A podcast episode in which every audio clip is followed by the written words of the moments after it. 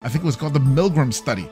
And in this study, they actually proved that people are more likely to just blindly follow someone that they think is superior educationally to them.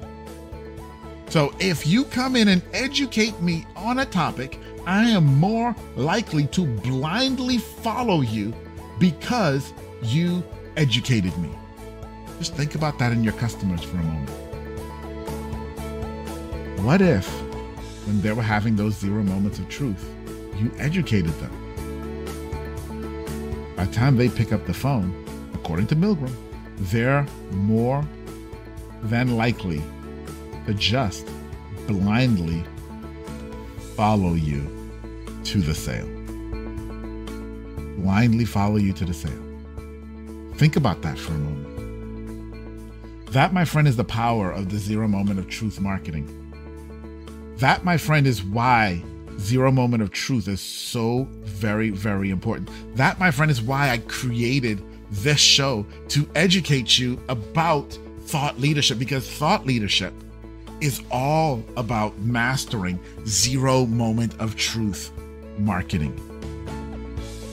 Thought leadership is all about that. It's all about creating you as a leader, as someone who is trusted, who is willing to share great information and great answers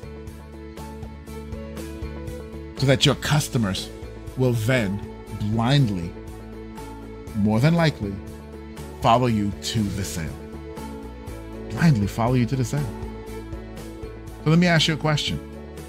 Do you know what the zero moment of truth moments are for your customer? Have you mapped them? Have you figured them out? Do you know how many they are? Does it change per customer segment? Does it change per product that you sell?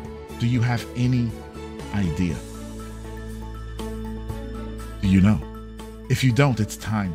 This is the future. It's not the not the past, it's not even the current. This is the future. This is your opportunity to get so far ahead of your competition. Right? Google said this back in 2011 and marketing still hasn't really caught up to it yet. And this is your opportunity to get so far ahead of your competition by understanding and mastering the zero moments of truth